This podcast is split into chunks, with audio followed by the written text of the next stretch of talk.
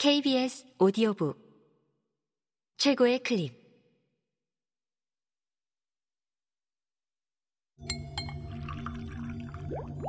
KBS 오디오북.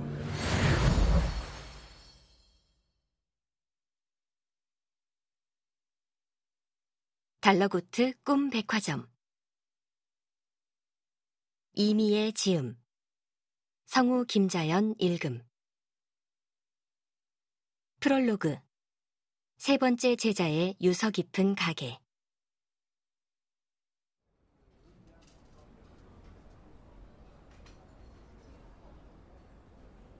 습기를 잔뜩 먹어 붕 뜬 단발머리. 편안한 티셔츠 차림의 페니는 단골 카페의 2층 창가 자리에 앉아 있었다. 그녀는 바로 오늘 아침 꿈 백화점으로부터 서류 심사를 통과했으니 다음 주에 면접을 보러 오라는 연락을 받은 참이었다.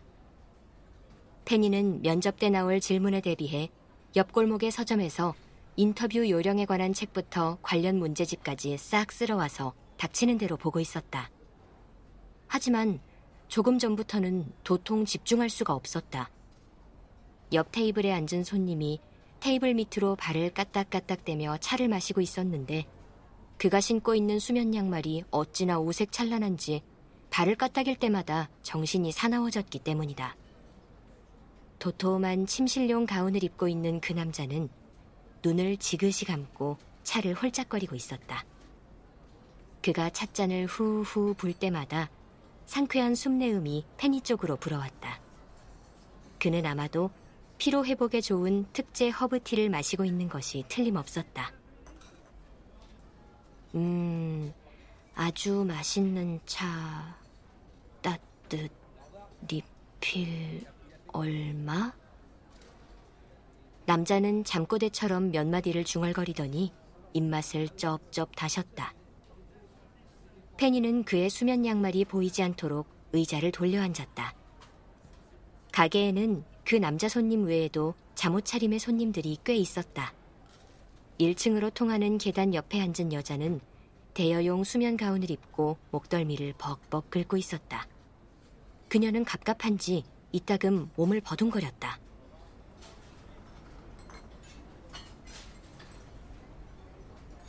페니가 사는 이 도시는 먼 옛날부터 사람들에게 수면에 관련된 상품을 판매하면서 발달해왔다. 그리고 지금은 수많은 사람들이 몰려드는 대도시로 성장했다. 시민들은 잠옷 차림의 외부 손님들과 섞여 지내는 데 익숙했고 이곳에서 나고 자란 페니도 마찬가지였다. 페니는 식은 커피를 한 모금 들이켰다. 쓰디 쓴 커피가 목구멍을 타고 내려감과 동시에 어수선하던 주변 소음이 잦아들고 주위 공기가 차분하게 몸을 감싸는 느낌이 들었다. 추가 요금을 내고 진정 시럽을 두 스푼 더 넣어달라고 주문한 것은 현명한 선택이었다. 그녀는 테이블에 펼쳐놓은 문제지를 몸쪽으로 끌어당겼다. 그리고 방금까지 정답을 고민하던 문제를 다시 읽기 시작했다.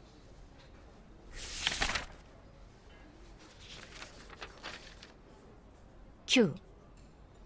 다음 중 1999년도 올해의 꿈 시상식에서 심사위원 만장일치로 그랑프리를 수상한 꿈과 그 제작자로 옳은 것을 고르시오.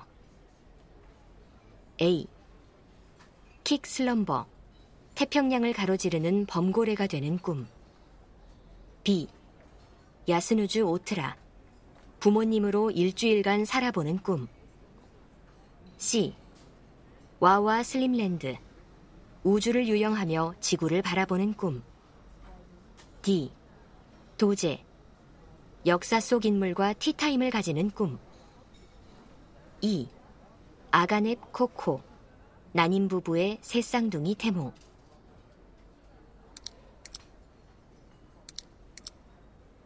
페니는 볼펜 뒷꼭지를 잘근잘근 씹으며 고민에 빠졌다.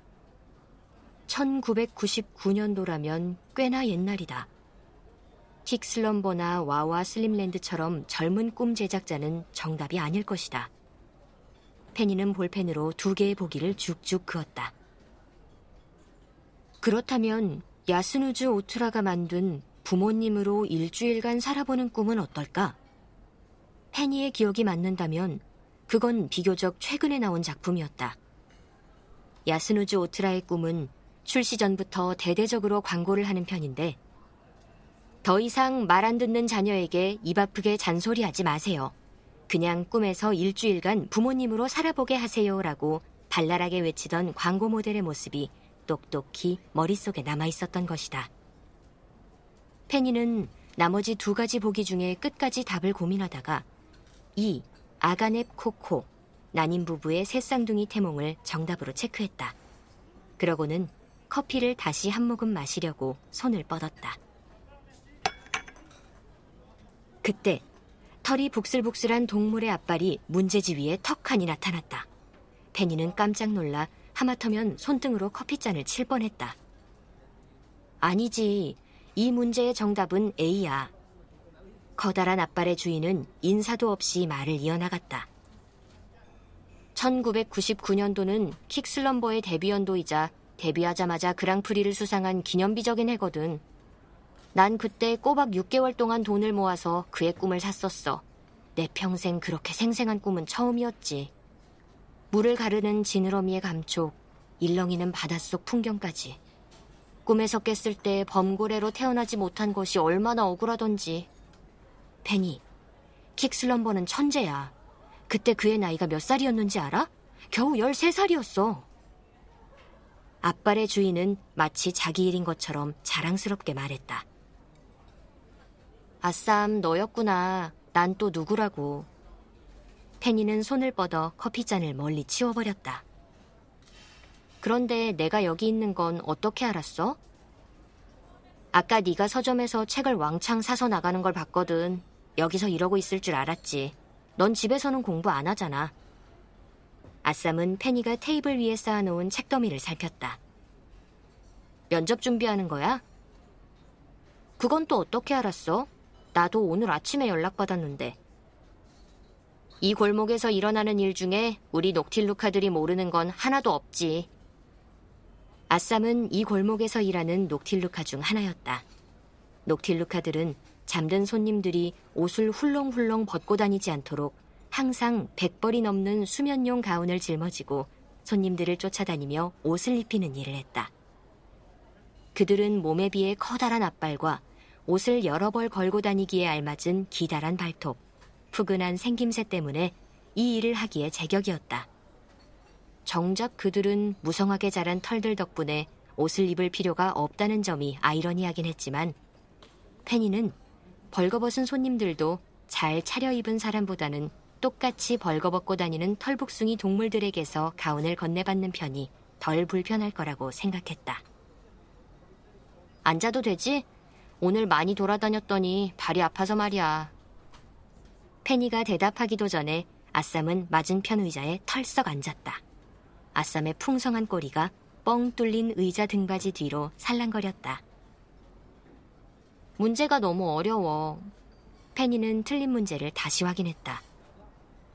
아쌈, 그런데 넌 대체 몇 살이길래 이런 걸 다 알고 있는 거야?